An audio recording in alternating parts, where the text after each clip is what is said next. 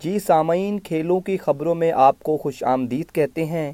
سب سے پہلے بات کرتے ہیں آسٹریلوی کرکٹ ٹیم کے دورہ سری لنکا کی۔ آسٹریلیا کرکٹ ٹیم کے دورہ سری لنکا پر مہمان ٹیم کے بعض کرکٹرز نے تحفظات کا اظہار کیا ہے۔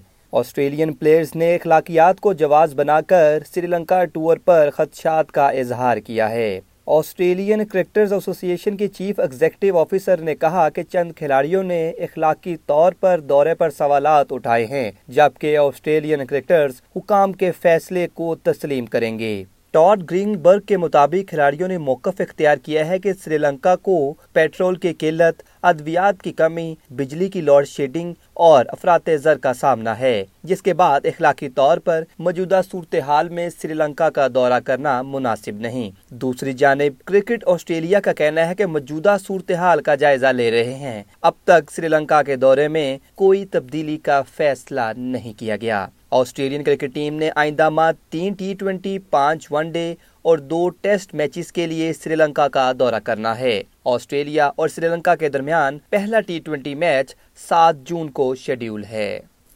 آج کی دوسری خبر یہ ہے کہ پاکستان کرکٹ بورڈ اور نیوزی لینڈ کرکٹ بورڈ کے درمیان رواں سال آسٹریلیا میں schedule I C C T twenty World Cup سے قبل تین ملکی سیریز کے لیے بات چیت آخری مراحل میں داخل ہو چکی ہے۔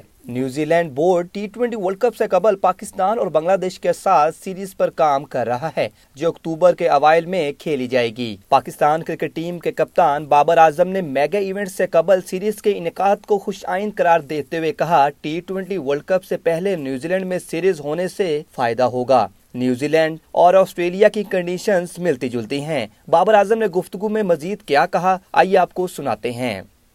میرے خیال سے تو کافی ہیلپ فل ہوگا ہمارے لیے ایز اے ٹیم دیکھیں اس کنڈیشن میں آپ جتنا پریکٹس اور میچز کھیلیں گے، وہ آپ کو اتنا ایزی ہوگا جب ورلڈ کپ میں جائیں گے.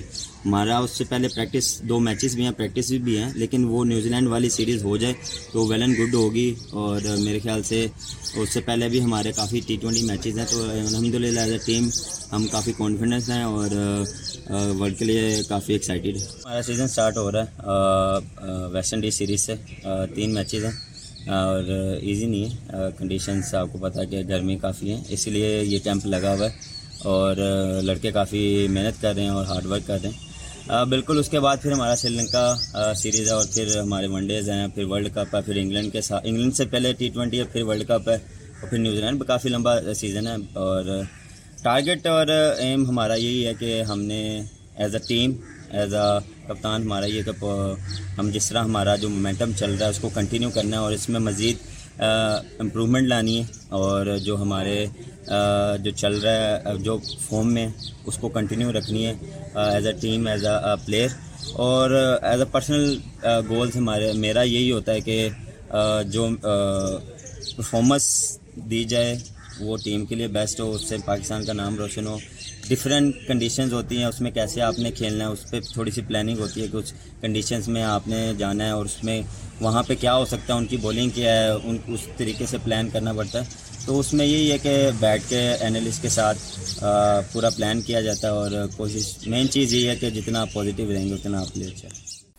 جی سامعین، آج کی تیسری اور آخری خبر پاکستان کے قومی کھیل ہاکی سے متعلق ہے۔ دنیا کی ہاکی پر راج کرنے والی پاکستان ہاکی پر چھائے سیاہ بادل نہ چھٹ سکے۔ چار بار اور سب سے زیادہ عالمی ورلڈ کپ کا اعزاز رکھنے والی پاکستان ہاکی ٹیم تاریخ میں دوسری بار ورلڈ کپ کے لیے کوالیفائی نہ کر سکی۔ پاکستان ٹیم ایشیا کپ میں جاپان کے ہاتھوں تین کے مقابلے میں دو گول سے شکست کے بعد ایشیا کپ کے سیمی فائنل اور میگا ایونٹ ورلڈ کپ سے باہر ہو چکی ہے۔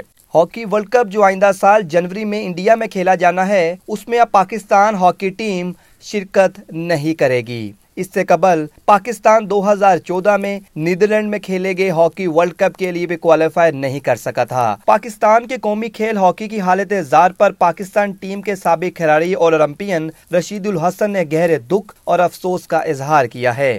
انہوں نے ایس پی ایس اردو سے خصوصی گفتگو کرتے ہوئے مزید کیا کہا۔ آئیے آپ کو سناتے ہیں۔ بہت ہی افسوس ہوا ایشیا کپ کا۔ پاکستان ایشیا کپ سے باہر ہو گیا، سیمی فائنل کی دور سے ہی باہر ہو گیا۔ اور اس کے ساتھ ساتھ دو ہزار تیئیس میں جو انڈیا میں ورلڈ کپ ہو رہا ہے، اس میں پاکستان کی ٹیم باہر ہو گئی ہے۔ ایک اولمپئن ہونے کے ناطے سے یہ بہت ہی افسوسناک مقام ہے کہ کیا پاکستان کا مقام ہوتا تھا۔ اور اب ہم ایشیا کی جو ٹیمیں ہیں، ان سے بھی نہیں جیت پا رہے۔ اور بہت ہی اپنا پاکستان کی ہاکی نیچے چلے گئی ہے۔ جاپان کے میچ میں جو بلنڈر کیا ہے پاکستان کی مینجمنٹ میں، وہ ہسٹری میں فرسٹ ٹائم ہوا ہے پاکستان کی ہسٹری میں۔